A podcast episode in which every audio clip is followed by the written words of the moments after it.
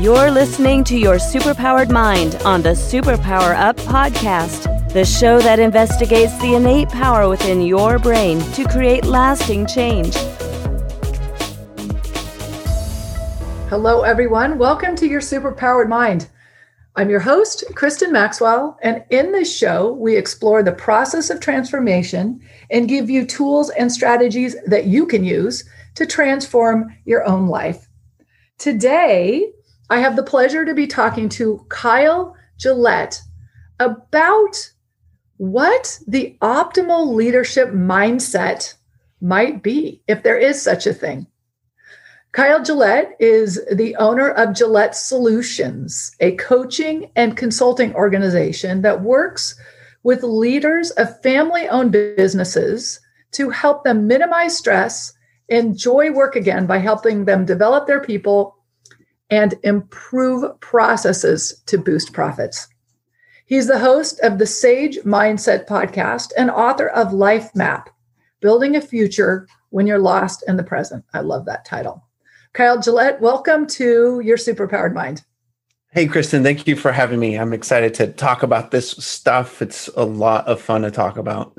Good. And I just love picking people's brains. Um, and mindset is is my thing. So my first question is always what superpower did you uncover as the result of mastering your mind? Yeah, I, have you ever experienced where things just feel a little pixelated? If you think about like a web page or a website where the image is really pixelated and unclear, mm-hmm. What I found is that my superpower has to do with helping people take that pixelated picture about their thoughts, the goals that they have for themselves, the goals they have for the business, and making it high definition. I have this ability to to understand that the truth of what someone's trying to get at and help them reveal that and then turn that goal, that plan, that mission into actionable steps. So we take the confusing, jumbled mess in their minds or in their in their brains, and we clarify it through through lots of coaching, lots of questions, and then we're able to take smart actions to help them achieve what it is they're trying to achieve. That sounds quite helpful, I would say. yeah it's super rewarding because when when people achieve their goals there's just something different about what that does for someone it, it, they, it just perpetuates more and more achievement because they go oh wait a second i was really confused about this thing but now i'm not. Now i can pursue this other thing that seems difficult but because i overcame this area and i have clarity in this area i can now pursue this one. And then it just keeps on going and builds the momentum that we all love to experience. Yes that is so great, and I love that um, visual of a pixelated picture. What I what I often see it as often as like a, a tangle of knots in your head where you have all of these different threads that you're trying to follow, but they're so tangled up you just can't, and you end up in a big knot. So, uh, I, it's that's a different visual. So, yeah, I, I totally explained that way too and and you can't see me but i was nodding my head vigorously in agreement with you yeah, it's like it's gonna almost having been one of those people with those tangled thoughts it's it's what oh, yeah. it felt like yes yes so you know i the way i i went into this is wondering if there is sort of an optimal leadership mindset. You work with business owners or the people who are running businesses. And do you see that there's a, a, um, a certain way of interacting with life and their situation that actually sets them up to succeed, or does it depend? That's a big question.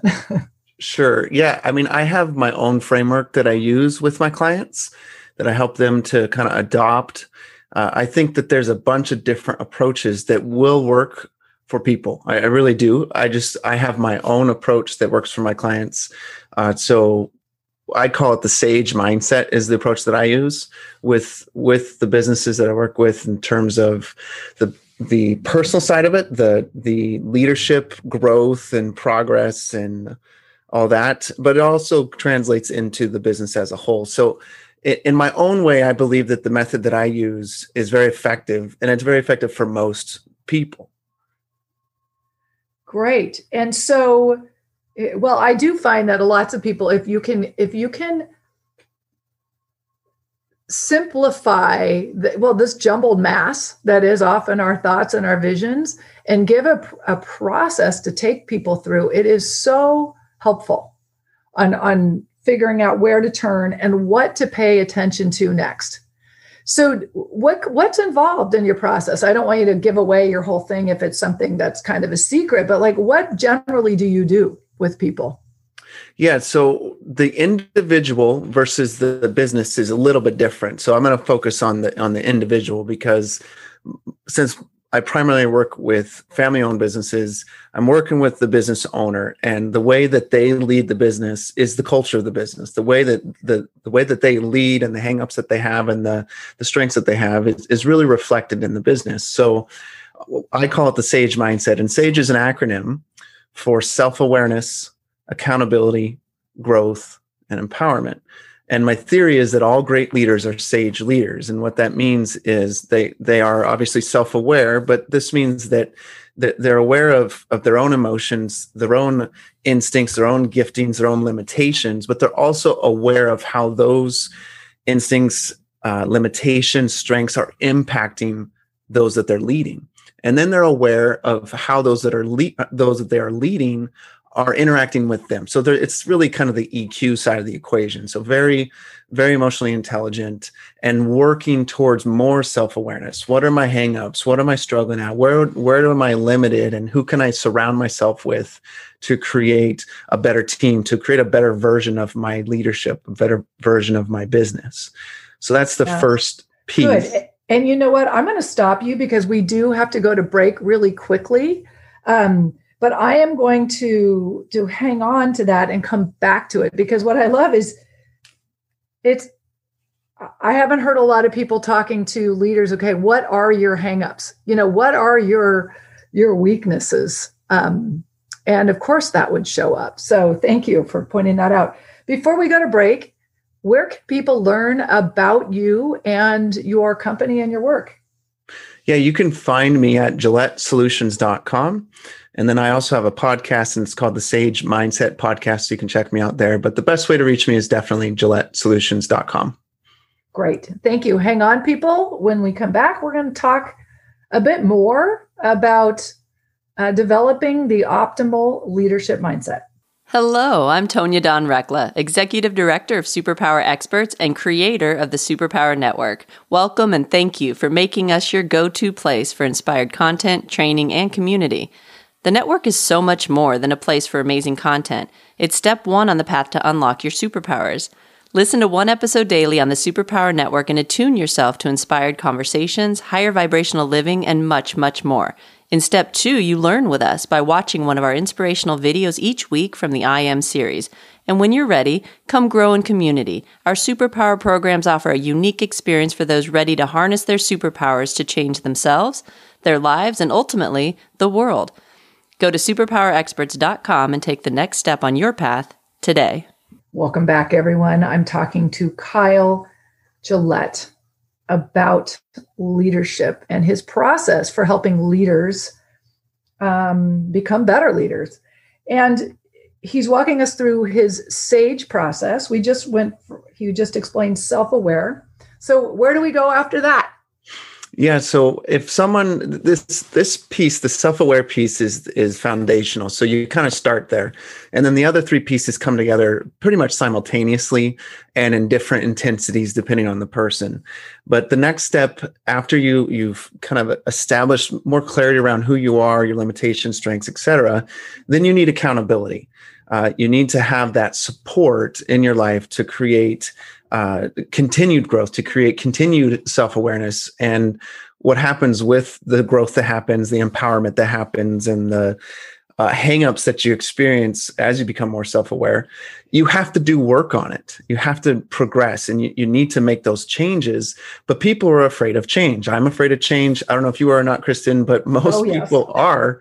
And so accountability is the key to get through that. And what I teach is a is what I call the accountability pass, which is a way for people to become more accountable because ultimately yes we are accountable period ourselves. I'm accountable to me period. That that's who's responsible. But there's ways to improve in this. There's ways to create even more chances of success in the efforts that you're trying to make. So i'll briefly go over the pass uh, p stands for passive accountability. And it's the simple idea that you you bring people into your life or you already have people in your life that you share the goals that you want to achieve or the changes that you want to make or the new patterns that you want new habits whatever you want to call it. And you just tell them about it. You, you share it. I mean kristin how many close friends would you say you have?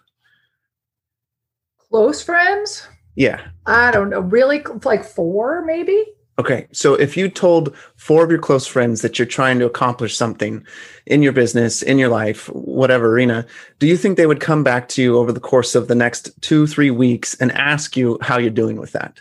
Yeah, they would. Definitely. So that's yeah. passive accountability right there. You're telling friends that you trust, that you like, that like you, and you're just telling them about what you intend to do. You're sharing your story, you're sharing your dream, your goal, mm-hmm. whatever you want to call it, with them. And then they're going to come back. And so that's going to be like, that's going to be this reminder to go, oh crap, I said I was going to do that. I better stay on top of it. Yeah. then the next piece is is much more challenging and much more purposeful. It's active accountability. So passive is just sharing, but active accountability is reaching out to one or two close friends that you really trust and saying, hey, Susie, Billy, Joe, whatever, I want to double the income in my business, for example, or I want to change the way that I'm leading, or I want to stop smoking, or whatever the habit is, mm-hmm. whatever the goal is. You tell them and you say, Can we meet up, or can you help me to achieve this by just having a simple conversation with me every week or every other week? And if they say yes, then you offer it back to them as well. So that's that's the active accountability piece. Mm-hmm. Then the next one is stuff. So passive active stuff.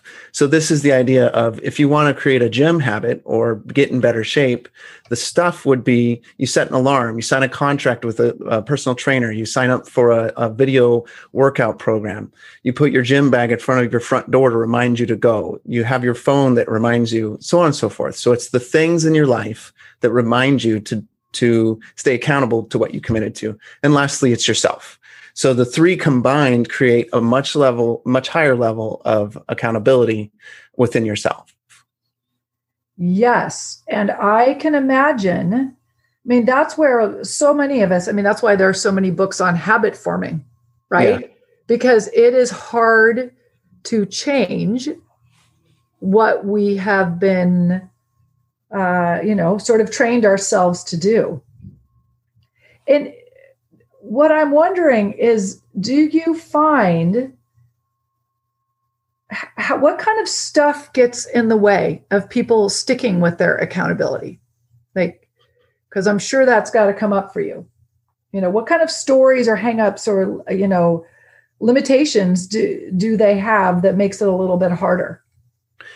There's fear, uh, fear that they, that this change is something that they, um, they're just afraid to make that change because it makes them a different version of themselves. It's a mm-hmm. it's an evolution. This is the biggest one i think that people are are afraid to sometimes just become a better version of, their, of themselves because it's unknown. The visual that i like to use is change is, is like climbing a mountain where you, you climb a mountain and you get up to this peak and it's just it's amazing. It's a ton of work to get to that peak and get the beautiful view. And it and it it's wonderful once you get there and there's all kinds of things that happens in that process. And then you go climb back down and, and life gets fa- fairly back to normal but that peak still exists. That change still exists. But most people experience change as a cliff. They climb up this this edge and they start climbing up this mountain like thing and they think the top is a cliff that they're just going to fall off of because it's unknown. They don't know what's on the other mm-hmm. side so it's very scary. So a lot of it is is fear uh, another piece of it is the the busyness that we all say that we're all so proud of is that we're so busy. When people ask the question you know how are you doing? How's business going? Oh i'm busy. Well it's this badge of honor that distracts us from the more pertinent more important things. So instead of focusing on the things that they're trying to be accountable to the new self-awareness the growth they're trying to pursue we get busy. And we're busy doing what? I'm not sure but when you lose that account accountability, then the busyness takes over and it feels good because you're doing something, but you're not necessarily achieving what's most significant. Yes. And I bet that is where it's um, very helpful, your initial planning of really honing in on what is it that's going to move you forward, that's going to move the business forward. And sometimes it's so much easier to do the busy work than it is the stuff that involves selling or or leading other people in uncomfortable situations or conversations. Yeah, we have to pursue being uncomfortable. We have to pursue discomfort. Uh, I was talking to a buddy about we were talking about joy, and he was making the comment that find you know seek out joy, find joy because that's important, and and and you want that, and we need that. And then I made the comment that, yeah, that's 100% true. But I think the other side of that coin, and it's still a positive side of the coin, is seeking discomfort. Because when you seek discomfort in your growth, in awareness about yourself, in your business, in your leadership, etc., the other side of that discomfort is a new higher a new and higher level of joy and a new and higher level of awareness and a better mindset et cetera et cetera and that can be a really powerful thing, but discomfort is uncomfortable, which is why the accountability is so key to the progress that we need to be making. Yes. And that, you know, that is really a big a mental shift for people to make. I remember when I even I realized it that sort of it's not bad to be uncomfortable. Right. Like actually and I, and the funny thing is one of the ways I really learned it was through physical mm. fitness and activity because I discovered that I could push myself really hard and I was okay. Like really hard. And yeah. and it I felt really strong after it. Sure, I might be tired for a bit afterwards, but um and it was sort of seeing it in that you know physical realm that i started to transfer it more over into my business area. Like i yeah, can handle so, that discomfort. Yeah it's so good. I'm in the middle of a eight day streak of doing a beach body workout program and it's it's hard. I'm sore and i've been sore for the last five days but i'm going to do it right after we we meet here and do my ninth day in a row because it is just it is uncomfortable but it's doing a lot more for me. The pain is is nowhere near as good as the result that I'm getting from it beyond the physical, even like you're saying. Yeah. Yeah, it really is. It's like, okay, so this is uncomfortable. Okay, I can survive that. I can. Yeah. I can do that. Yeah. So what do you what do you think? You know, you've you've spoken to a couple of things like fear and busyness, but what else mindset wise gets in the way of people being effective leaders? Well, you know, there's the classic imposter syndrome stuff where you don't believe that you have the intelligence or the the experience or the know-how to to achieve what you're trying to pursue or to attract the people you're trying to attract to your business, mm-hmm. as, whether they're employees or customers. Uh, and, and I think people get hung up on what they don't know rather than looking at what they do know or looking at who they are. Uh, people, you know, especially in the service industry, people buy the the person that's selling. They don't buy the service; they're buying the person that's selling.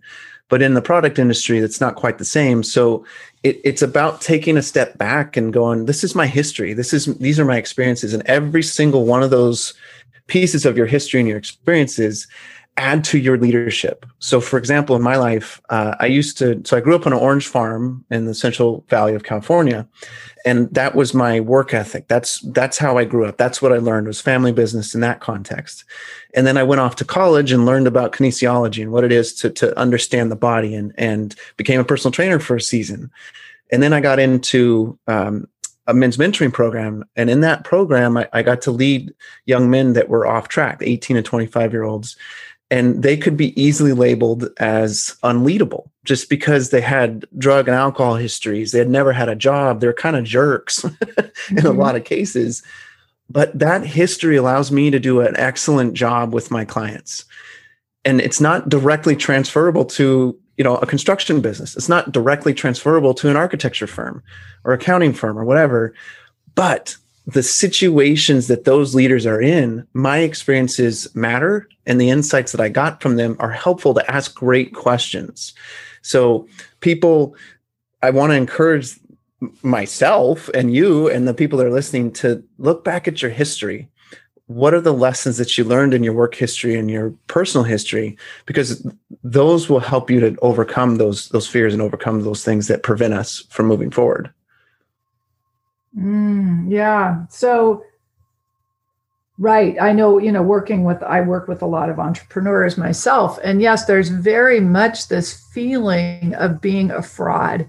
Right. People are going to figure it out. And so what i hear you saying and tell me where i'm wrong is to to shift the focus to what you have learned and who you are, what you have to offer just in being you. Yeah. And this is why self awareness is so important because you can be aware of your past, your present, what you want for your future, and, and the limitations and strengths, et cetera, that, that are in all of that so that you can you can then proceed forward with without being concerned with being an imposter because you're aware of who you are and you're aware of when you start to feel like a fraud because you've stepped out of who, who you genuinely are. Right. Right. When you're so, for example, I'm working with a construction company and the business owner, uh, he's he really struggles with accountability, and so we were having a discussion around it, and as a result, his whole company is struggling with that. Now, they're not unethical by any stretch of the imagination. They're very ethical and they're doing a good job. But there's a lot of things that are loose in the company when it comes to deadlines and whatnot because he doesn't have that accountability and he's aware of it, but he's a little afraid to step into accountability. Well, if as soon as he steps into it, his business and the efficiency of it and the profits of it will dramatically change because he's embracing being accountable and then everybody else is going to follow because he's going to have the integrity to make them follow because right. he's he's setting the culture. Yes and so that's what interesting of what you're saying is how much um, the characteristics and strengths and weakness of a leader actually shape the rest of the company. Yep and if it's a really, really big company, then you're talking about the team versus the company. Right. You're talking about that that leader's team instead of the whole organization. Yeah. So what about people? So let's say, you know, I'm sure a lot of the people who listen to the show are not necessarily business owners, or they might be solo entrepreneurs. And, you know, what kinds of questions could they start asking themselves to to um, to step into being like, okay, I'm going to, I want to show up as a leader, just even in my life. Yeah, I think that one of the key questions is who do who do you want to be as leader? What what type of leader do you want to be? So for me, I'm a very relational leader. I'm a very the way that I run my business, the way that I work with my clients, work with my employee is it's very relational. So do you want to be a relational leader? Do you want to be a direct leader? So a little bit less hands off, more task oriented leader. Uh, I, I, when I think about that question, I think about the the disc. Um, no, it's not a formula, but the, the disc profiles. Have you have you heard of disc, Kristin? I have, but will you explain to people what it is? I've not actually done it myself. Okay. Yeah, so DISC is a big piece of what I use to help create self awareness. But DISC stands for dominance, influence, steadiness, and conscientious. And it's the idea that there's four primary emotions, four primary people types that that we all express and then they they show up in a, in a combination but typically two or three of them stand out stronger so just very briefly the dominant style is, is task oriented fast paced and uh, direct bottom line oriented mm-hmm. So that if you want to lead like that if that's your personality then lead that way don't go against your personality then the I style is influential. They're they're also fast paced, but they're people oriented. They're a bit more intuitive and feelings and emotionally oriented. They're the high opinion type person and the cheerleader in a way. So if that's you, then you lean into that personality, that leadership style. Then you have the steady, which is the slower paced, the more deliberate, the inclusive, collaborative style of leadership uh, that likes to create safety and consistency in their context. If you lead like that, then lean into that and lead that way. And then, of course, the last one is the conscientious, which is more of the data driven, logic driven, task oriented, and analytical. So as a result, they're going to be slower paced. So if that's your style, then you lean into that. And if you find that you're both styles, like I'm a D and an I, or an I and a D, then you lean into both styles. But to try to be something you're not as a leader is just dangerous. So for those that are on their own as a solopreneur or they're leading a very small team, this is still totally applicable because you're leaning into who you are as you interact with your clients or that one employee you have. And it's genuine. So you don't have to fake it at all. It's just who you are. And if people understand that this is your style and you're not a jerk about it, then then they get it. And you can also understand their style by just kind of evaluating um, their personality and then making adaptations towards them. Right. Well because that's what's coming up is you know so let's say you're a very d style and your your biggest helper you know your assistant whatever the next in command is a steady. Yeah. You know how do you do that? I guess you have to just become aware of each other's types and what you want or how do you how do you do that? Yeah it's it's about dialect. So everybody speaks their own dialect in leadership and in communication in a workplace or in a home too. And so the dominant styles dialect is that fast-paced direct type and the steady style is that slower paced uh, deliberate approach. So if me as the dominant understands that their dialect leans the other direction the the thing that i can do the one thing that i can do. So if you're a dominant and you're listening the one thing you can do is pump your brakes. Just slow down buddy. Slow down just a little bit. And the steady style is going to be able to keep up with you because they're extremely amazing as supportive people and they can be extremely amazing leaders as well but the steady style in turn needs to speed up a little bit too. If that's the mm-hmm. only thing that changes in that relationship, it will make a huge difference. It's phenomenal. And it's not that hard to just tell yourself to slow down a little bit or tell yourself to speed up a little bit and adjust your habits slightly in the context of the relationship with that person. Yes. I could see how that would be. This would be would be helpful with um with parenting. A hundred percent my kids, three kids, three different personalities. yeah, so, so, sure. so different. I know. So crazy. Um, surprisingly. Okay. Well, that is really um it's fun. That sounds fun. It is. I love that. And people people love to learn about themselves. So it's an it's an easy sell to have people take one of those assessments because they just it's really enjoyable to learn more about yourself because it's guaranteed to produce valuable fruit, valuable results. The more you know yourself, the more you're going to get results in your life and in your business. It, it's just inevitable and profitable, which is great. Yes, and and what I love to what you're doing, which it's you know it's different from what I do, but is really helping people hone into well not only who it is that they want to be, but who it is that they truly are and their and their best aspects. Yeah, and embrace it. And don't be ashamed. A lot of people get a little bit hung up on who they are. They don't like that they're so analytical. Mm-hmm. You know, we, this culture really pushes towards the dominant style of leadership, the dominant style of personality. Yeah. And there's a lot of shame that the steadies and the conscientiouses and sometimes the influence styles bring with them. And that's that's just lies. That's that's silliness because we we need all the styles to function properly on a on a on a team and an organization, but also as a society. Yeah, really true. We can't all we can't all be leaders. No, no, and and you can lead from any of the styles, but it's true we can't all be leaders, and so we need the different approaches right. to be effective. Yeah, it's it, uh, this is a, such a non sequitur, but my daughter is one of them is applying to colleges and had to fill out a form, and it was like, how are what are all the ways you know, that you've been a leader in your life, you know, tell all about it. And she's sitting there and I'm looking, she's an awesome kid, super brilliant, smart. And we're like, you know what? She's not really a leader. She's like, mm. she has not sought out being a leader, but she's a really, really, really good participant. yeah. Yeah. And it was, but it was really hard because it was assumed you were going to say, I'm a leader. And she's like, I just can't. And I'm like, I agreed. You're not.